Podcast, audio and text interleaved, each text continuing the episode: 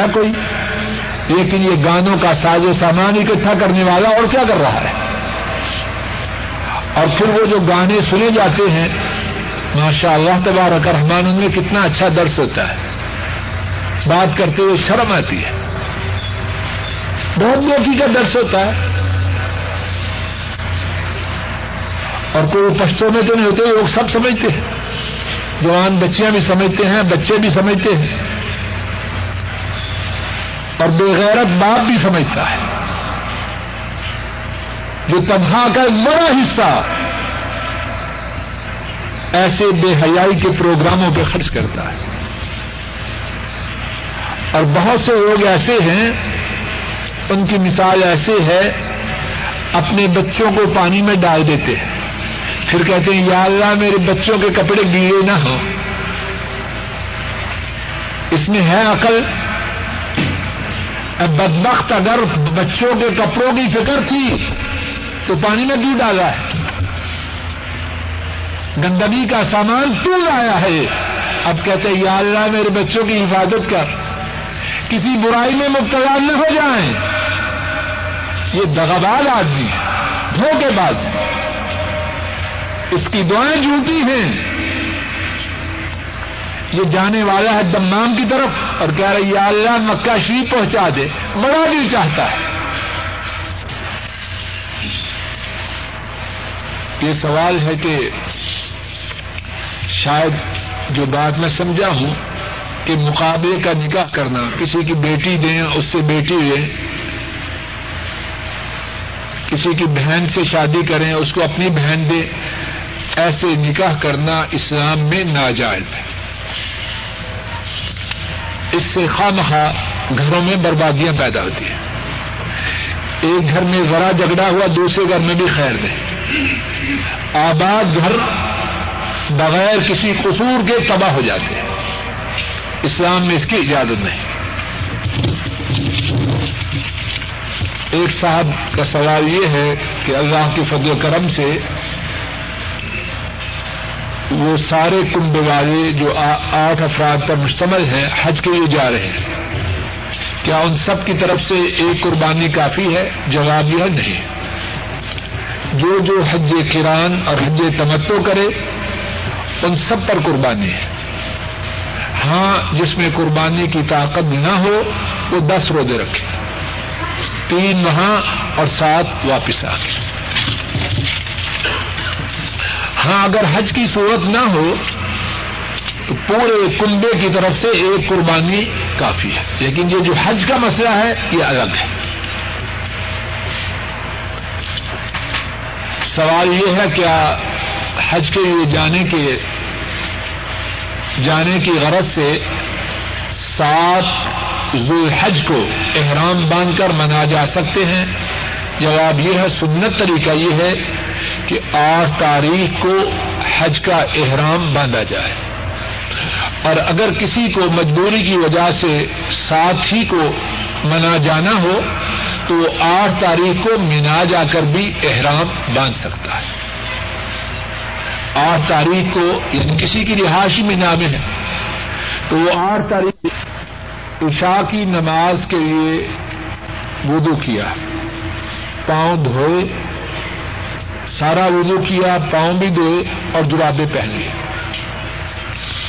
اب یہ وضو رات بارہ بجے تک رہا۔ تو کل رات بارہ بجے تک وہ پاؤں پر مسا کر سکتا ہے۔ جس وضو میں پاؤں دھوئے گے اور اس کے بعد جرابے پہنے گے۔ جب تک وہ وضو باقی ہے اس سے لے کر چوبیس گھنٹے تک۔ مثال سمجھے زور کے لیے وضو کیا۔ جرابے اتاری، پاؤں دھوئے۔ اب زہر کے وضو اثر کی نماز تک باقی رہا۔ وضو ٹوٹا نہیں۔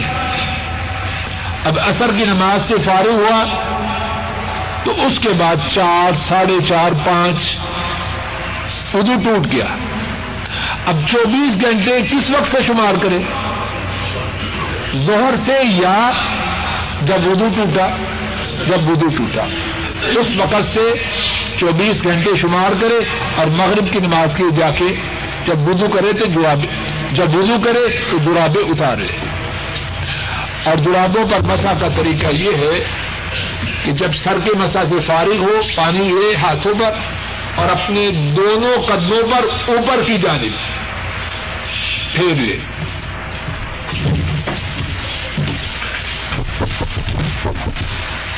معاف کرنا آپ کے سامنے پاؤں کر رہا ہوں۔ بے حدی ہے لیکن اس طرح۔ اس طرح انشاءاللہ مسا ہو جائے۔ سبحانك اللهم وبحمدك أشهد أن لا إله إلا أنت أستغفرك وأتوب إليك روتے بھی ہیں، دکھ ہے۔ لیکن رونے پر اکتفا نہیں، لوگوں کو غلطی پر ٹوکتے بھی ہیں۔ اور لوگوں یہ دونوں باتیں ہم میں کم ہو رہی باہر کی بات نہیں، اپنے اپنے گھر کی کرتے ہیں۔ کتنے ہیں لوگ ان دونوں باتوں پر اپنے گھروں میں عمل کرتے ہیں، اور جو کرتے ہیں ان کے لیے مبارک ہو۔ وہ صحیح لائن پہ ہیں اور جو نہیں کرتے، وہ سمجھ لیں کہ دین کا معاملہ ان کے ہاں بہت کمزور ہے۔ اور جو نہیں کرتے، وہ ایک اور بات سنیں بدشگونی سے نہیں کہہ رہا، لیکن تبدیل کرنا چاہتا ہوں۔ جو دین کے ٹوٹنے پہ نہیں روکتے دین کے ٹوٹنے پہ نہیں روکتے خدشہ ہے کہ جو باقی دین گھروں میں موجود ہے، کہیں وہ بھی نکل نہ جائے۔ جب افسوس ضیاہی نہ رہ جائے، تو خیر رہے۔ اپنا اپنا جائزہ لیں۔ کدھر جا رہے ہیں؟ نمبر چار اس حدیث پاک سے ایک اور بات یہ معلوم ہوتی ہے۔ اور اسی بات کے لیے امام لیکن تبدیل کرنا چاہتا ہوں۔ جو دین کے ٹوٹنے پہ نہیں روکتے، دین کے ٹوٹنے پہ نہیں روکتے۔ خدشہ ہے کہ جو باقی دین گھروں میں موجود ہے، کہیں وہ بھی نکل نہ جائے۔ جب افسوس ضیاہی نہ رہ جائے تو خیر رہے اپنا اپنا جائزہ لیں۔ کدھر جا رہے نمبر چار، اس حدیث پاک سے ایک اور بات یہ معلوم ہوتی ہے۔ اور اسی بات کے لیے امام بخاری رحمہ اللہ نے یہ باب قائم کیا ہے۔ نماز کو ٹھیک وقت پہ نہ بننا نماز کا برباد کرتا ہے۔ یہ نماز ہے۔ رات کو فلمیں دیکھتے رہے۔ پونے آٹھ کا الارم لگایا۔ پانچ منٹ میں ٹکرے ماری۔ اور دفتر بھاگ کے اسی کا نام نماز ہے۔ بدتمیزی ہے اس کا نام۔ اور جب دفتر میں چھٹی ہوئی، دس بجے اٹھے، گیارہ بجے اٹھے، تبھی نماز پڑھی۔ اسی کا نام نماز ہے۔ یہ نماز کے ساتھ بد تہذیبی ہے۔ ایسا کرنے والے اللہ سے ڈر جائیں۔ اسی طرح اپنی ڈیوٹی دیتے ہیں۔ دفتر سے آئے کھانا کھایا۔ اثر کی نماز کو گول کیا۔ جب اٹھے، سورج کے غروب ہونے کے بعد دو چار ٹکرے اثر کی، دو چار ٹکرے مغرب کی اور معلوم نہیں عشا بھی اکٹھی پڑے۔ یہ بد تہذیبی کی بات ہے۔ ایسا کرنا نمازوں کو برباد کرنا ہے۔ اور جو عرش والے رب کی نماز کو برباد کرے گا، پھر اس کا حشر کیا ہوگا؟ سوال یہ ہے کہ میری نو سالہ لڑکی کو غیر محرم حافظ حفظ قرآن کروا سکتا ہے، جبکہ وہ حافظ صاحب بہت نیک ہو بہت اچھا سوال ہے، خوب توجہ کیجیے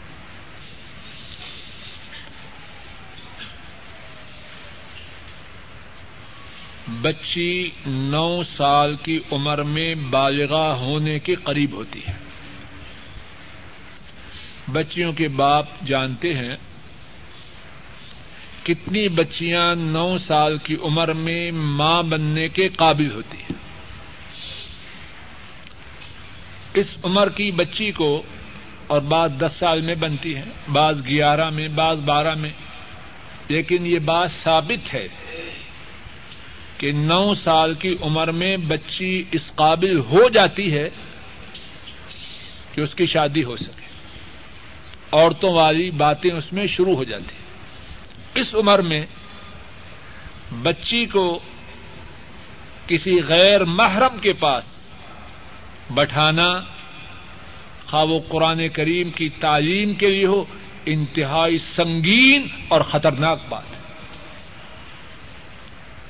بچی قرآن کریم نہ پڑھے خامی ہے، لیکن اللہ نہ کرے بچی کی عصمت لٹ جائے۔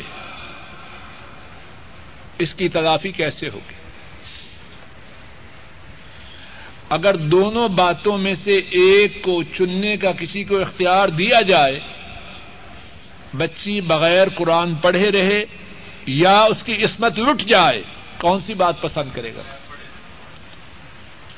بالکل نہ پڑھے، عصمت محفوظ رہے، یہ بہت بڑی بات۔ اور سن لیجیے اور یاد کر لیجیے اسلام میں صرف بدکاری حرام نہیں ہر وہ بات جو بدکاری کے قریب کرنے والی ہے، اسلام نے حرام کرا دے دیا ولا تقرب الزنا۔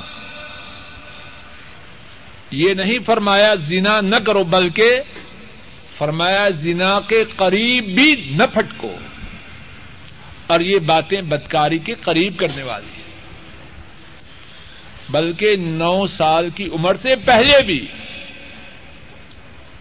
بچی کو مرد کے پاس قرآن کریم کی تعلیم کے لیے نہ بٹھائے۔ باپ پڑھائے، ماں پڑھائے۔ کوئی عورت ڈھونڈے۔ ہم لوگوں نے جو کام کرنے ہوتے ہیں، ان کے لیے محنت کرتے ہیں، اپنے مقصد کو پا لیتے ہیں۔ اگر بچی کو قرآن کریم کی تعلیم کے لیے یہ کوشش کریں، باپ پڑھائے، ماں پڑھائے یا عورت پڑھائے، اللہ کے فضل و کرم سے صورت بن جائے گی۔ لیکن مرد کے پاس داخل کرنا انتہائی خطرے کی بات۔ اور اگر کوئی ایسی بات ہو کہ کچھ نہ بنے، تو پھر اس کے لیے طریقہ یہ اختیار کیا جائے، مرد الگ بیٹھے بیٹی پردے کی اوٹ میں بیٹھے، اس کے سامنے نہ بیٹھے۔ اپنے گھروں میں قرآن کے نام سے خرابی کے دروازے نہ کھولے۔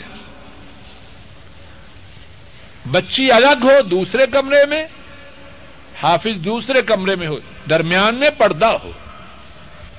اور بچی تنہا نہ ہو، اس کے ساتھ کوئی اور گھر والا بھی ہو۔ لیکن یہ آخری صورت ہے۔ اصل بات یہ ہے، ماں پڑھائے، باپ پڑھائے بائی پڑھائے، یا کسی عورت کی تلاش کی جائے۔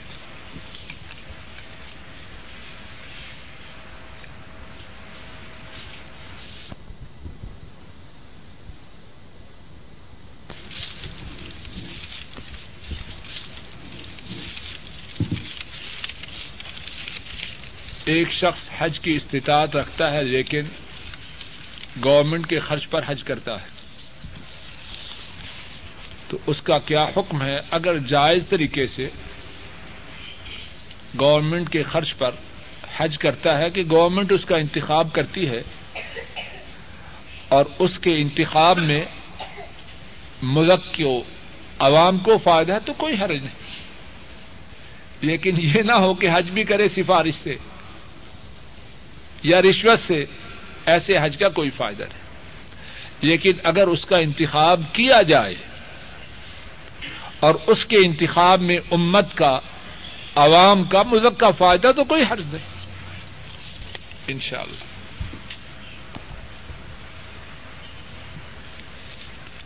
نماز تسبیح کے بارے میں علماء کی دو رائے ہیں۔ بعض کہتے ہیں کہ اس بارے میں حدیث ضعیف ہے، بعض کہتے ہیں ٹھیک ہے۔ میرے ناقص اور محدود علم کے مطابق نماز تسبیح کا پڑھنا ثابت ہے۔ قرآن کریم کی تلاوت کے لیے وضو کرنا چاہیے۔ وضو کر کے قرآن کریم کی تلاوت کرنا چاہیے۔ قرآن کریم میں ہے، لا الا المتحرون کہ قرآن پاک کو پاکیدہ لوگ چھوئے۔ اور اگر کسی کو کوئی بیماری ہو یا مجبوری ہو تو اس کا معاملہ الگ۔ ہے سوال یہ ہے کہ وٹے کا نکاح کرنا۔ اس کا کیا حکم ہے؟ ایسا کرنا حرام ہے۔ کسی کو اپنی بیٹی بہن دینا اور اس کے بدلے میں اس کی بیٹی یا بہن لینا، ایسا نکاح حرام ہے۔ اور اگر کوئی پہلے سے ہو چکا ہے، پرانے زمانے میں اللہ سے معافی کا سوال کیا جائے اور اللہ تعالی آئندہ سے غلطی سے بچائے۔ ایک شخص کو اس کے کسی عزیز نے چھ ہزار ریال نو سال پہلے دیے۔ اب واپس کرنے ہیں تو ریالوں میں واپس کیے جائیں یا روپے میں؟ کئی ساتھیوں کو اس مصیبت کا سامنا کرنا پڑتا ہے۔ سوال پھر سنیں، نو سال پہلے کسی نے کسی کے پاس بطور عبادت چھ ہزار ریال دیے۔ اب واپس کرے، ریال کرے یا روپے کرے؟ جواب جواب سے پہلے ایک بات یہ ہے کہ سب ساتھیوں کو تاکید ہے کہ جب کسی سے اس قسم کا معاملہ کریں تو واضح طور پہ طے کرے اتنی رقم دے رہا ہوں، ریالوں میں واپس لینی ہے، روپوں میں لینی ہے، ڈالروں میں لینی یعنی آئندہ جو معاملہ کرے معاملہ کرتے وقت طے کرے یہ تو مستقبل کے لیے بات ہے۔ سابقہ کے مطابق بات یہ ہے کہ وہ لینے والا اور دینے والا ہے۔ اللہ سے ڈرتے ہوئے آپس میں اس بات کا فیصلہ کریں کہ جو ان دونوں کے درمیان معاملہ ہوا وہ ریالوں کا تھا یا روپوں کا تھا۔ یعنی اس وقت پس منظر میں کیا بات تھی؟ ریالوں اگرچہ زبان سے تو نہیں بول رہا کہ ریال لینے ہیں یا روپے یہ پس منظر میں کیا بات تھی؟ وہ دونوں اللہ سے ڈرتے ہوئے اس بات کا فیصلہ کرے۔ اگر تو پس منظر میں یہ تھی کہ جب پاکستان جائیں گے تم ان پیسوں کو بھیج دو روپو لیں گے، تو پھر روپیوں میں روپوں میں معاملہ کیا جائے۔ اور اگر ریالوں میں معاملہ تھا تو ریالوں میں کیا جائے۔ اس بات کا فیصلہ وہ لینے اور دینے والا اللہ سے ڈرتے ہوئے آپس میں کرے۔ ایک ساتھی فوٹو کے متعلقہ ساز و سامان خریدنے کے بارے میں سوال کر رہا ہے کہ کیا ایسی مشین خرید لوں جس سے فوٹو کو صاف کروں، بہتر ہے کہ فوٹو کے دھندے سے اپنے آپ کو بچائے۔ ایسا نہ ہو کہ یہ دندا کھینچتے کھینچتے وہاں لے جائے، جس کی حرمت میں کوئی شک و شبہ نہیں۔ اللہ نے انسانوں کے لیے رزق حلال کے بہت مواقع رکھے ہیں۔ اللہ ہمارے اس بھائی کو اور ہم سب کو اپنے فضل و کرم سے رزق حلال طیب فراخ عطا فرمائے۔ حجر اسود کو چھونے سے اللہ کے فضل و کرم سے اللہ تعالی گناہوں کو معاف کر دیتے ہیں۔ دوسری بات، عمرہ اور حج کا احرام باندھتے وقت دو رقطوں کا پڑھنا خصوصاً عمرہ یا حج کی نیت سے حضرت صلی اللہ علیہ وسلم سے ثابت ہے۔ آپ صاحب ذرا ان سے کہنا کہ چپ ہو جائے عمرہ گناہوں کو معاف کر دیتے۔ ہیں دوسری بات عمرہ اور حج کا احرام باندھتے وقت دو رقطوں کا پڑھنا خصوصاً عمرہ یا حج کی نیت سے حضرت صلی اللہ علیہ وسلم سے ثابت ہے۔ عمرہ یا حج کا احرام باندھتے ہوئے احرام کی نیت سے دو رقطوں کا ادا کرنا آ حضرت صلی اللہ علیہ وسلم سے ثابت نہیں ہاں کوئی وضو کی نیت سے کہ وضو کیا ہے، وضو کے دو نفل، یا اور نماز پڑھ رہا ہے، اس اس کی رقطے پڑھے تو پڑھ سکتا ہے، لیکن خاص احرام کے دو نفل پڑھنا، آ، حضرت صلی اللہ علیہ وسلم سے یہ بات ثابت ہے۔ سوال یہ ہے کہ اگر کوئی شخص احرام کی حالت میں ہو، گرمی کی وجہ سے نہانا چاہے تو کیا غسل خانے میں جا کے جب احرام اتارے گا تو اس کا احرام ختم ہو جائے گا؟ جواب ہے کہ نہیں۔ احرام کھولنے کا مقصد یہ نہیں کہ چادریں اتارنا۔ احرام کھولنے کا مقصد یہ ہے کہ احرام باندھنے کی وجہ سے جو شرعی پابندیاں تھیں وہ ختم ہو پکڑنا، غسل خانے میں جا کے غسل کرنا، یا اگر چدریں گندی ہو چکی ہیں انہیں بدلنا ان باتوں سے احرام ختم نہیں ہوتا اور نہ ہی ایسے کام کرنے سے احرام پر کوئی اثر پڑتا ہے۔ ایک ساتھی کا سوال ہے اور سوال سے پہلے ایک تمبی ہے۔ ہمارے اس بھائی نے سوال کے اوپر سات سو چھیاسی لکھا ہے۔ بسم اللہ کی بجائے سات سو چھیاسی لکھا ہے۔ اور یہ بات کتنے لوگوں میں موجود ہے۔ کتاب و سنت سے اس کا کوئی ثبوت نہیں۔ پتا نہیں یہ سات سو چھیاسی کدھر سے آیا ہے۔ ہم مسلمان اپنی چٹھیوں، اپنے رقا جات کی ابتدا میں بسم اللہ لکھتے ہیں۔ یہ سات سو چھیاسی والی بات کتاب و سنت سے ثابت ہے۔ سوال یہ ہے کہ ہمارا بھائی کہتا ہے کہ اگر بیٹھ کے پیشاب کروں تو استنجا کے بعد مجھے احساس ہوتا ہے کہ قطرے گر رہے ہیں۔ اور اگر کھڑے ہو کے کروں، تو پھر قطرے گرنے کا جو خدشہ ہے وہ ختم ہو جاتا ہے۔ تو کیا کھڑے ہو کے پیشاب کر سکتا ہوں؟ جواب یہ ہے، اگر ایسی ضرورت ہو، تو کھڑے ہو کے پیشاب کرنا درست ہے۔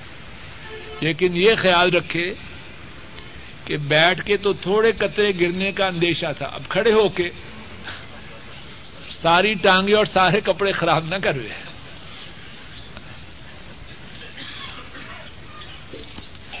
اچھا سوال ہے کہ نو ذلحجہ کا جو روزہ ہے، حج کا روزہ، اگر آدمی پاکستان میں ہو تو سعودی عرب کے مطابق رکھے یا پاکستان کی نو تاریخ کے مطابق؟ جواب یہ ہے جہاں ہو، وہاں کی تاریخ کے مطابق۔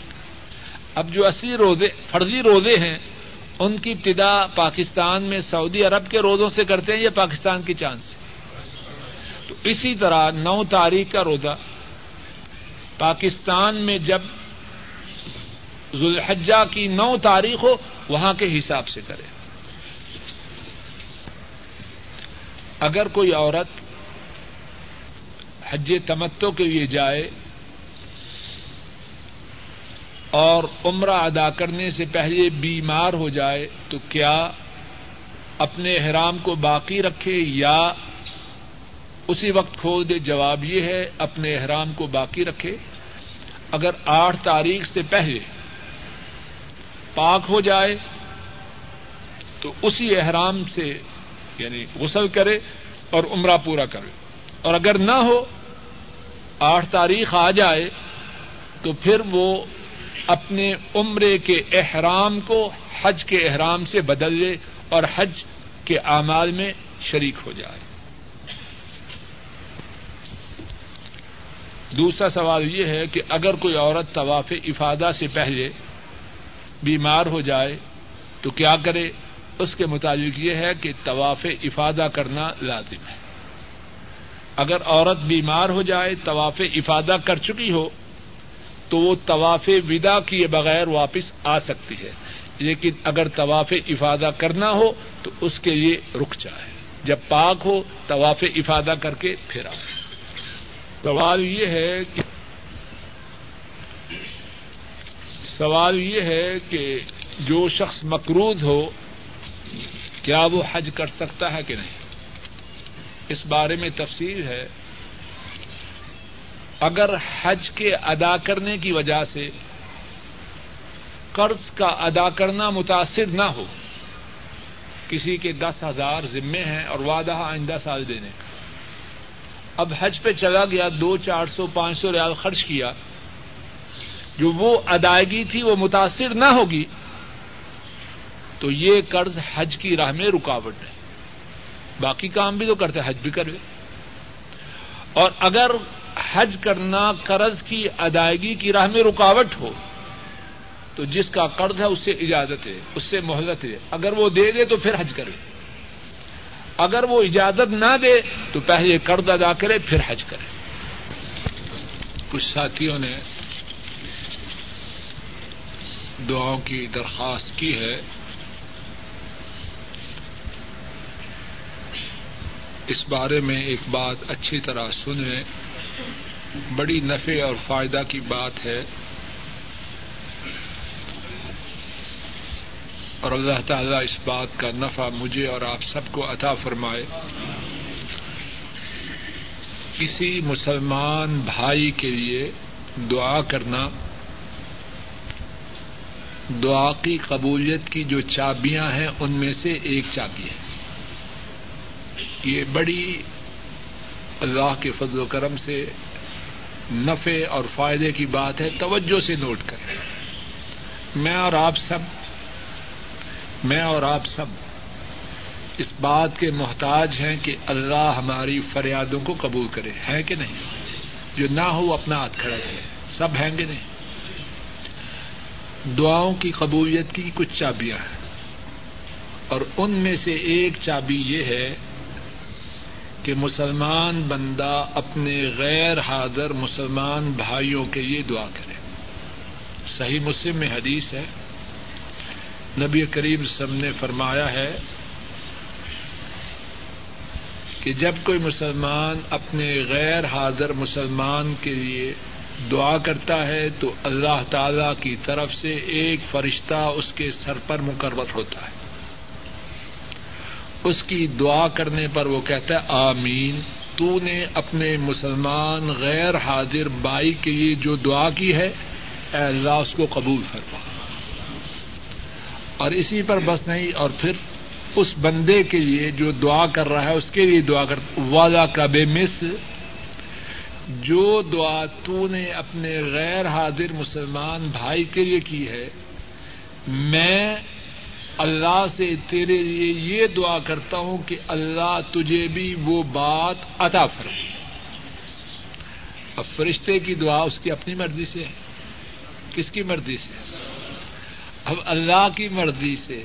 اللہ کے، اللہ کا فرشتہ اللہ سے دعا کرے، وہ قبول ہوگی یا نہ قبول؟ بڑی نفع کی بات۔ اس کو ضائع نہ کیا کرے۔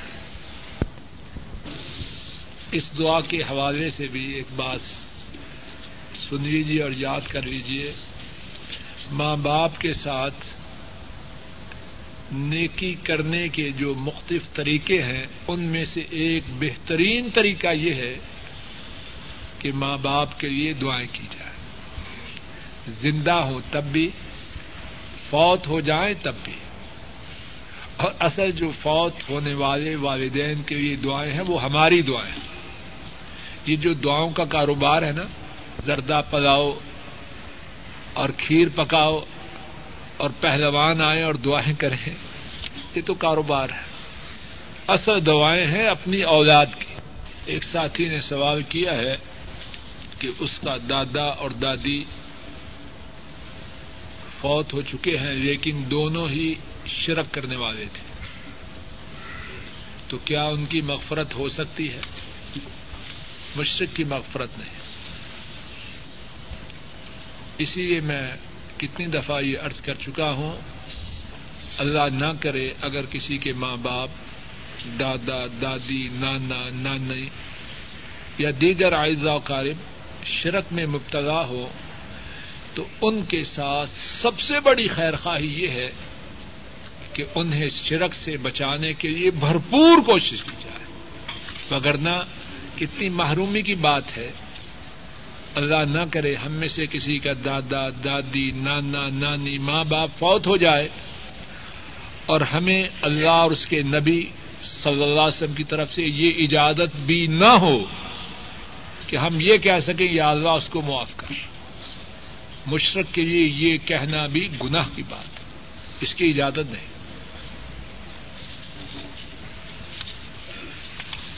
سوال یہ ہے کہ اذان سے پہلے مسجد میں جانا درست ہے کہ نہیں؟ اور کہتے، جواب یہ ہے کہ کتنا خوش نصیب ہے وہ شخص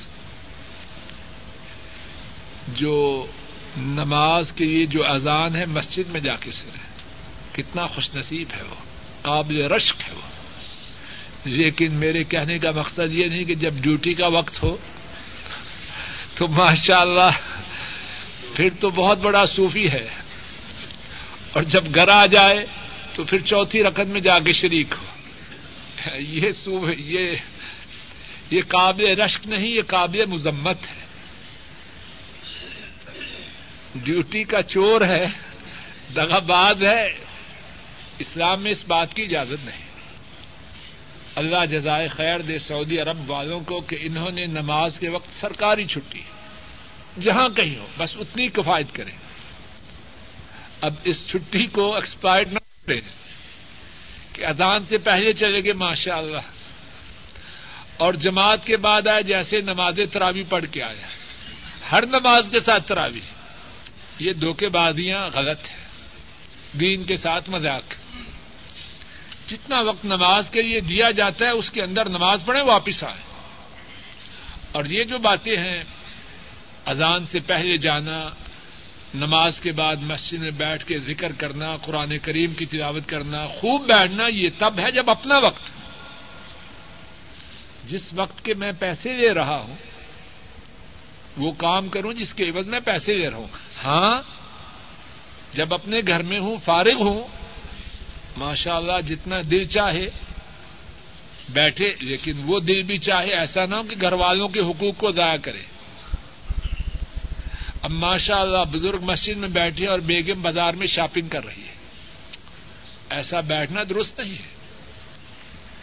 یعنی کسی کی حق تلفی نہ کرے، نہ کفیل کی، نہ بیگم کی۔ اپنے وقت میں سے۔ مسجد میں بیٹھے بہت مبارکباد ایک سوال یہ ہے، تو گھر میں بیگم صاحبہ کے ساتھ مل کے جماعت کے ساتھ نماز پڑھے مسجد میں بیٹھے، بہت مبارکباد۔ اپنے وقت میں سے مسجد میں بیٹھے، بہت مبارکباد۔ ایک سوال یہ ہے کہ جب جماعت رہ جائے تو گھر میں بیگم صاحبہ کے ساتھ مل کے جماعت کے ساتھ نماز پڑھے اللہ تعالی ہمارے اس بھائی پر رحم کرے۔ ان سے ہماری گزارش یہی ہے کہ بھائی مسجد میں جا کے جماعت کے ساتھ نماز پڑھو۔ بیگم کے ساتھ جماعت پڑھنے کی بات چھوڑو۔ اور اگر رہ جائے توجہ کیجیے اگر نماز رہ جائے یعنی چھوڑے نہیں رہ جائے، انسان رہ سکتی، تو پھر مسجد میں جائے۔ گھر میں نہ پڑے شیطان تو پہلے سے یہی چاہتا ہے۔ ایک دفعہ گھر میں غلطی سے جماعت رہ گئی، پڑی۔ دوسرے دن کہے گا، چھوڑ یار، گھر میں کتنا مزہ ہے۔ مسجد میں تو پندرہ بیس منٹ لگے، گھر میں پانچ منٹ میں سارا کاروبار مکمل ہو گیا۔ اور شاید بے وقوف بیگم بھی کہے، رشید کے ابو یہی پڑھو۔ کل بھی تو پڑھی تھی نا آپ نے۔ اور شاید یہ بھی کہے کہ میں گھر میں اس لیے نماز پڑھتا ہوں کہ بیگم صاحبہ بھی دیکھ لیں سب شیطانی باتیں ہیں۔ بیگم صاحبہ کو سکھلانی ہے نماز نفل پڑھو۔ نفل پڑھنے ناجائز ہے۔ نفلوں سے ان کی تعلیم دے۔ مرد کے لیے فرض نماز مسجد میں پڑھنا فرض ہے۔ اور اگر رہ جائے جماعت تو مسجد میں جائے۔ اللہ کرے دوسری جماعت مل جائے۔ اور اگر دوسری جماعت نہ بھی ملے تو جاتے آتے کچھ شرم آئے کہ لوگ مسلمان مسجد سے واپس آ رہے ہیں میں اب جا رہا اس میں کچھ شرم آئے گی کہ نہیں؟ اور پھر جانے آنے کا جو ثواب ہے اس سے محروم تو نہ ہو جائے۔ مسجد میں جانے کا، وہاں سے واپس آنے کا کتنا ثواب ہے؟ پہلے خسارا کیا، جماعت چھوڑی، اب مکمل خسارا کرنا چاہتا ہے۔ ایسا نہ کرے، یہ گھاٹے اور نقصان کا کاروبار ہے۔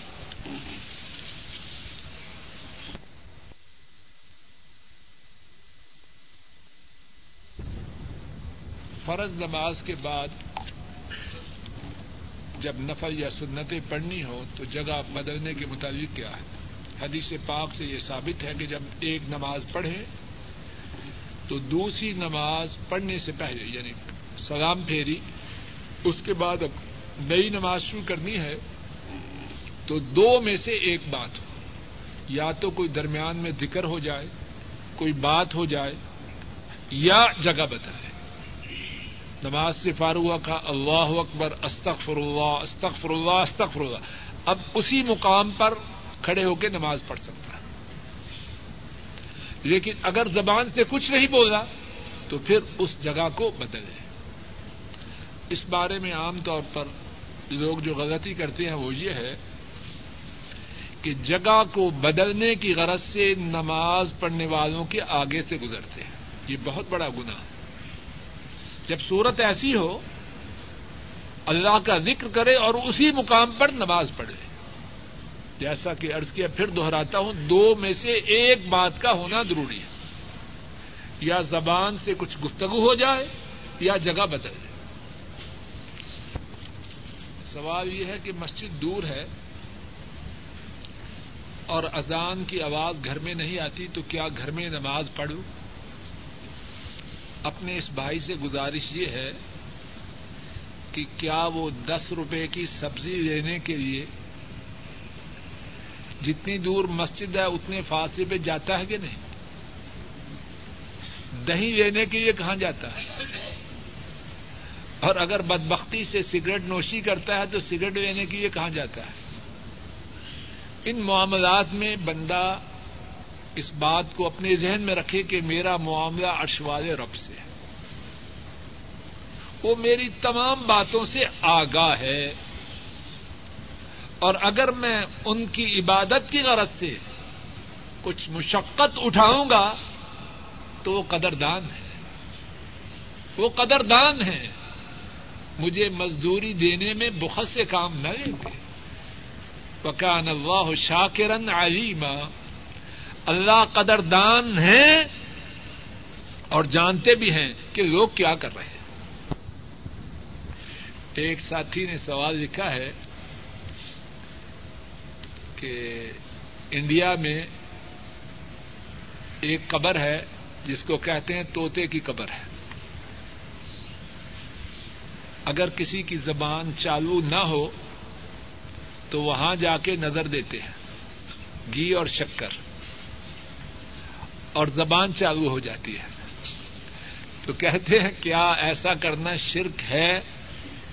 میرے بھائی، اگر شرک نہیں تو اور کیا ہے؟ مشرق بہت بڑا بے وقوف ہوتا ہے۔ مشرق بہت بڑا بے وقوف ہوتا ہے۔ توتے سے مانگ رہا ہے اور توتا بھی ایسا جو مر چکا ہے۔ توتا نہ ہوا، کیا ہو گیا؟ یعنی کتنی حماقت ہے۔ اب توتا زندہ ہو تو توتا غالب ہے یا بندہ غالب ہے؟ یعنی بندہ کیا بچہ توتے کو پکڑے، اس کی گردن کو موڑ کے اس کو مار دے۔ اتنے کمزور جانور سے اس کی موت کے بعد مشرق شیطان کے بہکانے سے اور اپنی جہالت سے وہاں جا کے نظریں دے رہا ہے۔ اللہ کے روبرو زبان نہ کھلے، اللہ کے روبرو درخواست کرے۔ وہ اللہ ہر چیز پر قادر ہے۔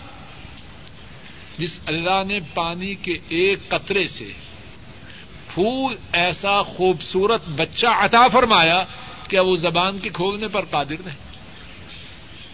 وہ قادر ہے، لیکن اس کی ہر بات میں حکمت ہے۔ سوال یہ ہے کہ بعض اوقات نیک اعمال کرنے میں سستی ہوتی ہے۔ اس کے لیے کیا کیا جائے؟ بہت اچھا سوال ہے۔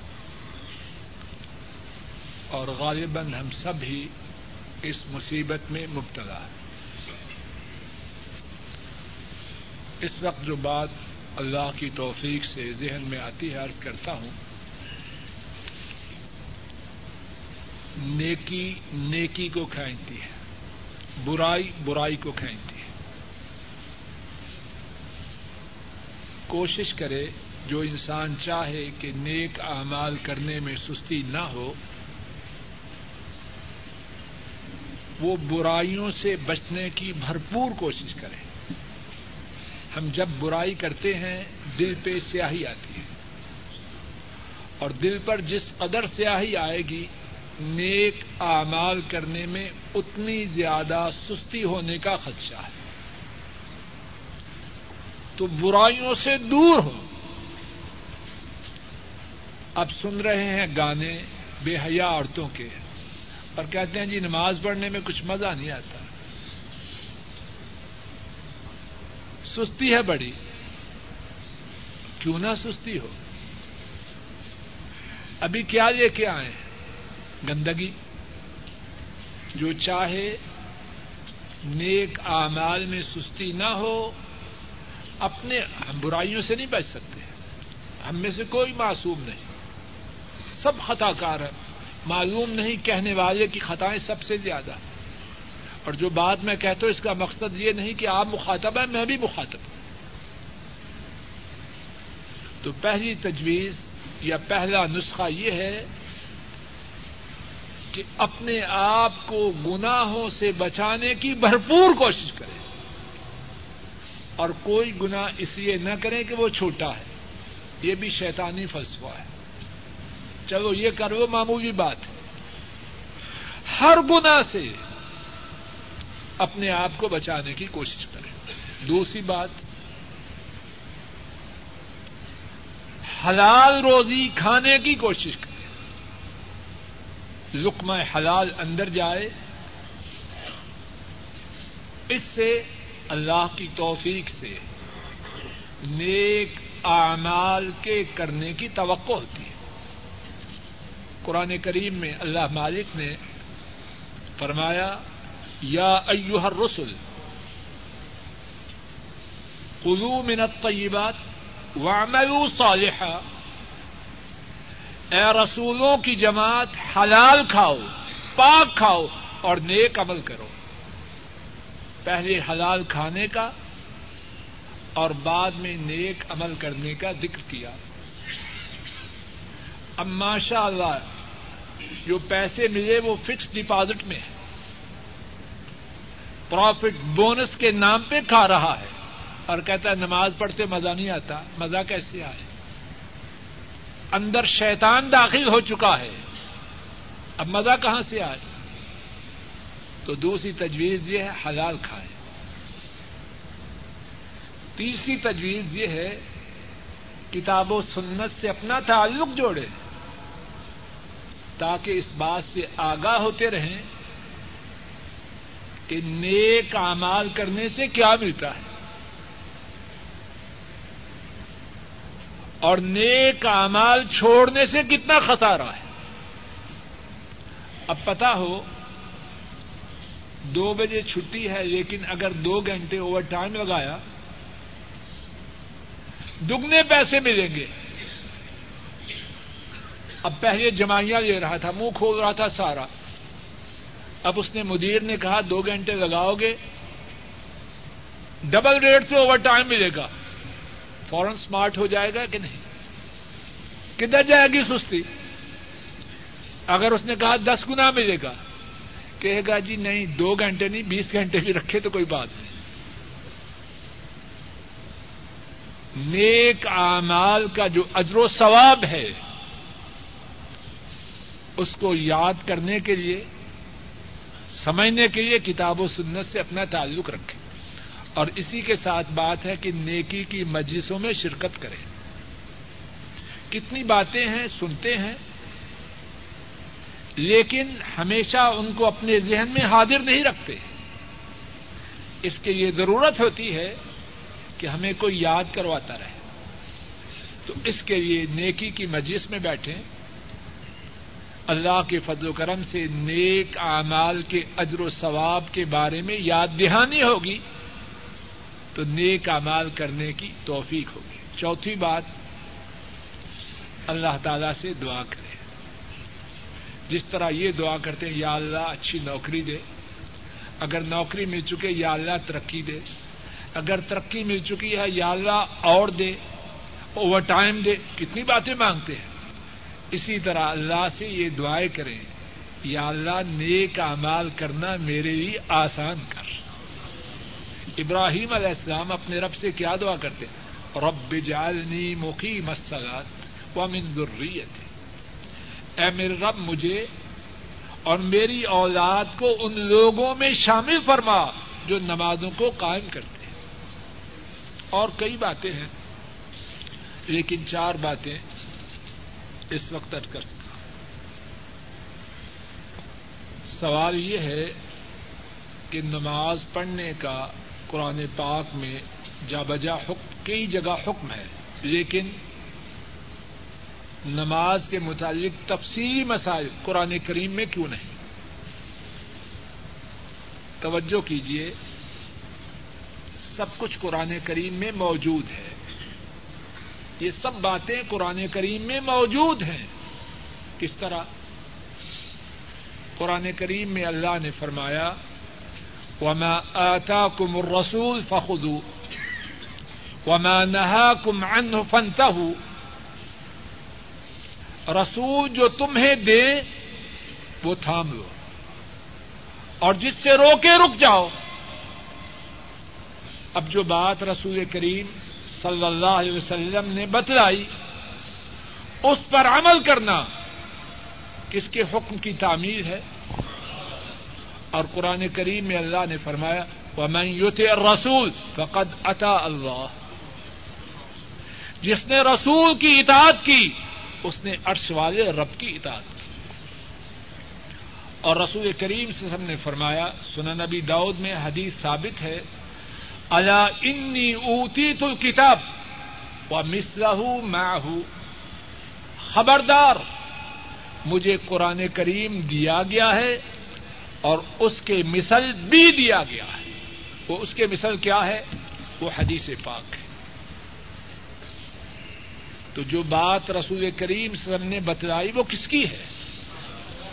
وما ينطق عن الهوى ان هو الا وحي يوحى۔ فرمایا دین کے بارے میں رسول کریم صلی اللہ علیہ وسلم اپنی منشا سے نہیں بولتے، آسمان والے رب کی وہی سے بولتے۔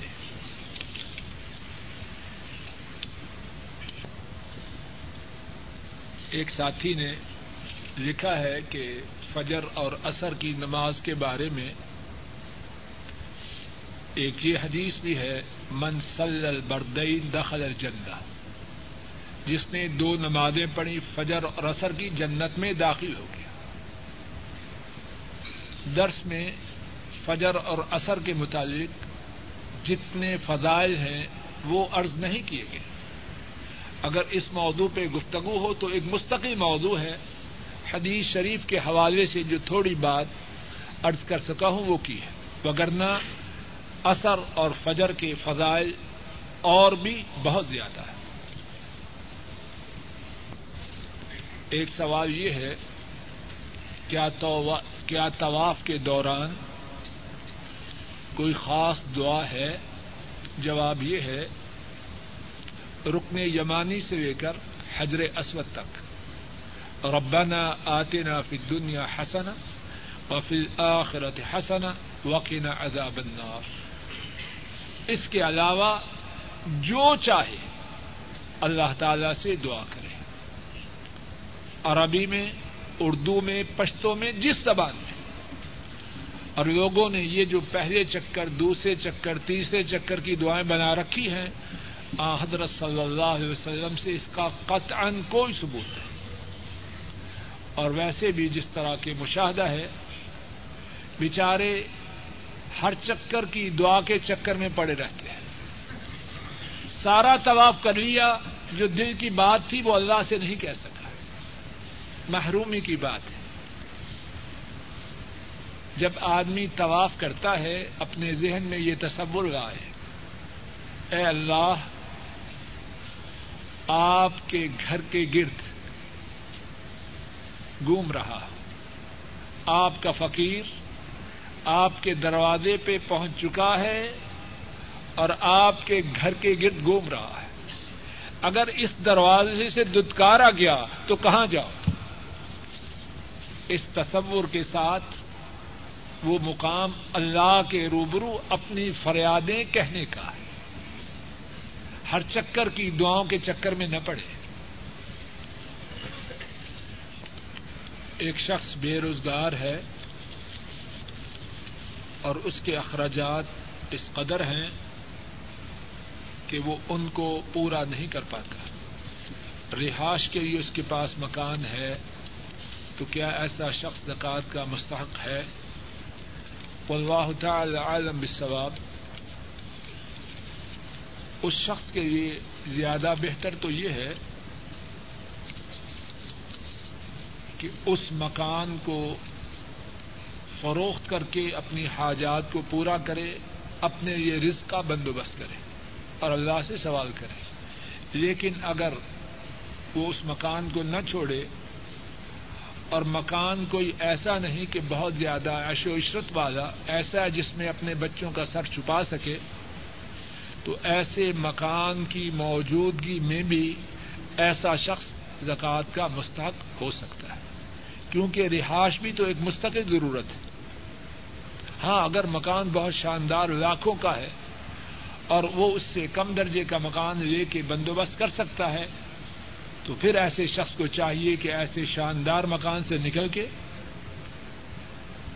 متوسط قسم کے یا ہلکے قسم کے مکان میں آ جائے اور بجائے لوگوں سے زکوٰۃ کے پیسے لینے کے اللہ تعالی سے اپنی روزی کے حصول کی کوشش کرے نمازی کے آگے سے کہاں تک گزر سکتے ہیں؟ اس بارے میں علماء کے درمیان ایک سے زیادہ رائے ہیں۔ ایک رائے یہ ہے کہ اگر چنے کا دانہ اس طرح انگلی میں رکھے جہاں تک جائے اس سے آگے سے گزرے۔ دوسری رائے یہ ہے کہ جہاں آدمی سجدہ کرتا ہے، اس سے آگے سے گزر سکتا ہے۔ میرے محدود علم میں اس بارے میں کوئی پختہ اور قطعی حدیث ثابت نہیں۔ واللہ عالم بالثواب شاید کہ جہاں تک سجدے کی جگہ ہے، اس کے اندر سے نہ گزرے، اس کے بعد سے انسان گزر سکتا ہے۔ واللہ تعالی عالم بالثواب جس صاحب نے سوال کیا ہے کہ ان کے والد صاحب فوت ہو چکے ہیں، کیا ان کی طرف سے عمرہ کر سکتا ہوں؟ تو جواب یہ ہے، فوت ہو جانے والے مسلمان کی طرف سے عمرہ یا حج کیا جا سکتا ہے۔ لیکن اگر وہ مشرق ہو،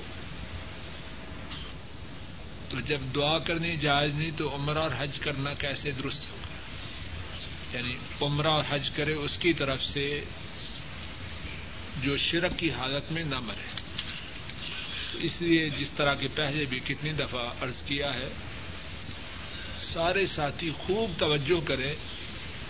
بیٹا بیٹھ جاؤ۔ سارے ساتھی اس بات کو اچھی طرح اپنے پلے باندھے کہ جتنا زور ممکن ہو لگا دے کہ اپنے اعزا کار میں کوئی مشرق نہ رہ جائے۔ یعنی کتنی بڑی محرومی کی بات ہے کہ اس کے لیے دعا بھی نہیں کر سکتے پیار سے، محبت سے، کیسٹوں سے، کتابوں سے، کسی نہ کسی طریقے ہدایت اللہ کے ہاتھ میں۔ لیکن کم از کم آدمی اپنا زور تو پورا لگا دے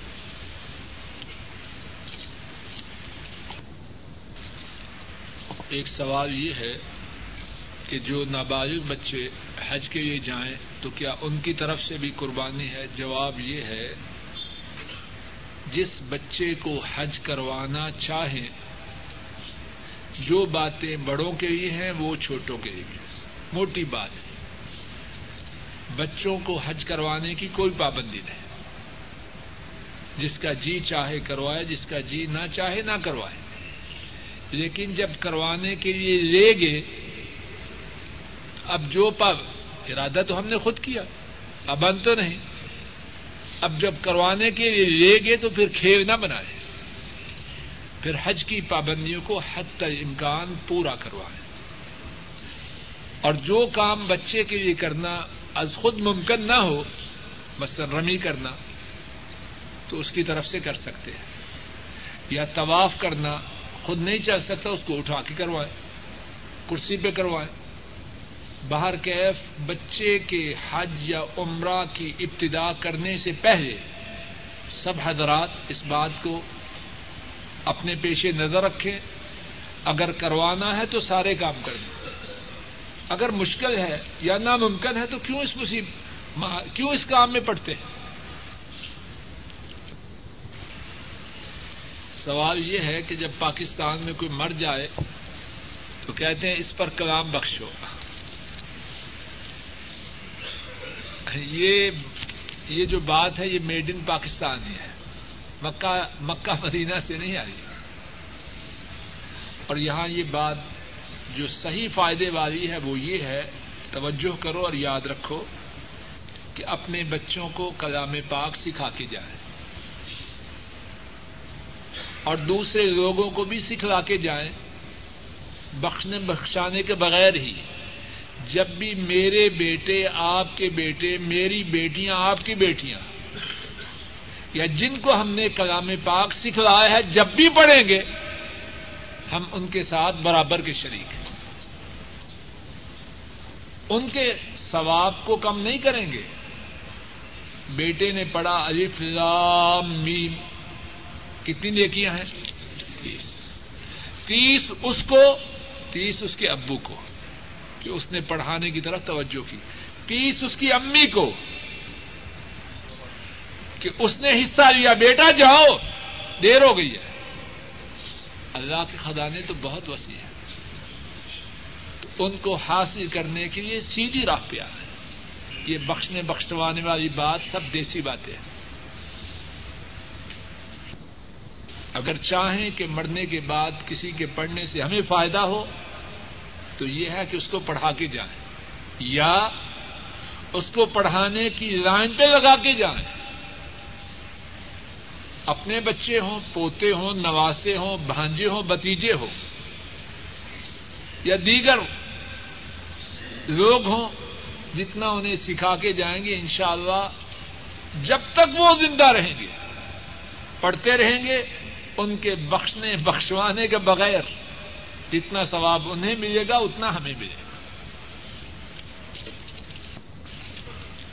فجر کی سنتیں اگر فردوں سے پہلے نہ پڑھ سکے، تو اس بات کی اجازت ہے کہ فجر کی نماز کے بعد دو سنتیں پڑھے۔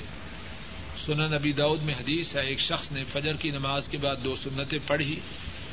آپ سب نے اس سے فرمایا، دو نمازیں اکٹھی پڑھے، ایک نماز ہمارے ساتھ، ایک اب بعد میں۔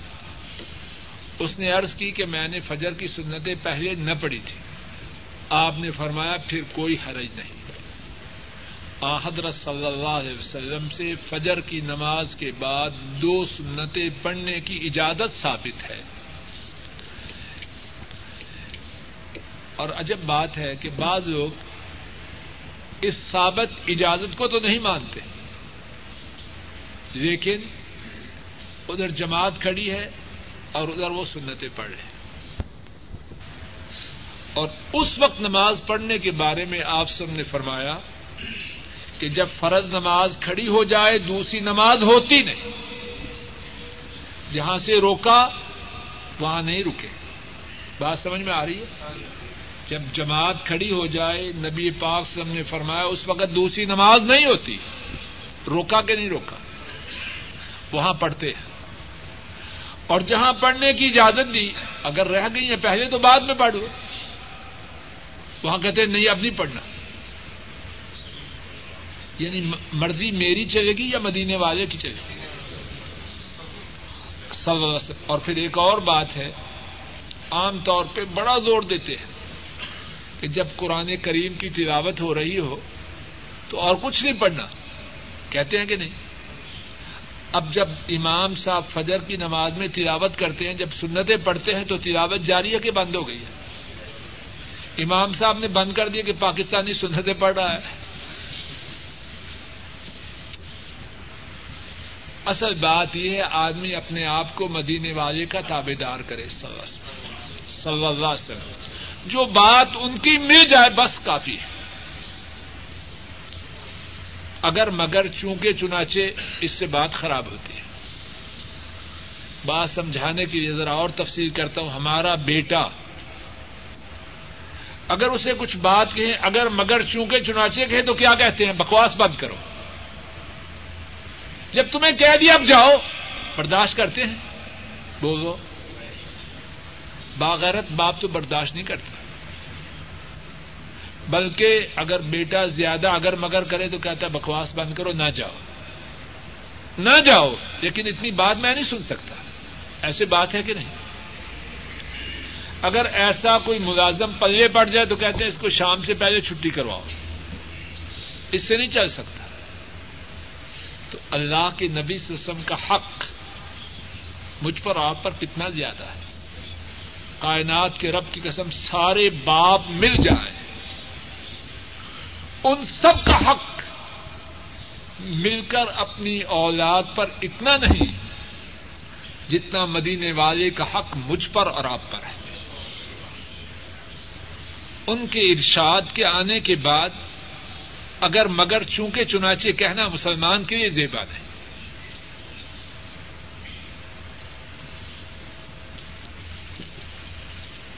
نماز میں ہاتھ باندھنے کے متعلق بعض حضرات کی رائے ہے کہ زیر ناف باندھا جائے اور بعض حضرات کی رائے میں سینے پر باندھا جائے۔ زیر ناف باندھنے کے متعلق جو حدیث ہے وہ ضعیف ہے اور صحیح حدیث سے جو بات ثابت ہے کہ آحد رسم سینے پر ہاتھ باندھتے ہیں۔ سگریٹ پینے والے اور تمباکو نوشی کرنے والے کی نماز ہوتی ہے کہ نہیں؟ ان شاء اللہ نماز تو ہو جاتی ہے۔ نماز ایسے گنا والے کی بھی ہو جاتی ہے۔ اپنی مرضی سے تیز فتوا نہ کرے لیکن ہے بڑی حماقت اور بیوقوفی کا کام۔ کیوں ڈاکٹر صاحب، کسی ڈاکٹروں میں ہے کوئی اختلاف اس کے نقصان دہ ہونے میں؟ ہر ڈبیا پر کیا لکھا ہوتا ہے؟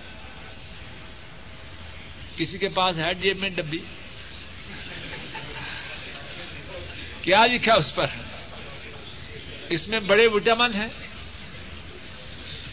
یعنی عجیب یعنی یعنی آدمی سمجھنا چاہے تو سمجھ نہیں سکتا۔ اتنی حماقت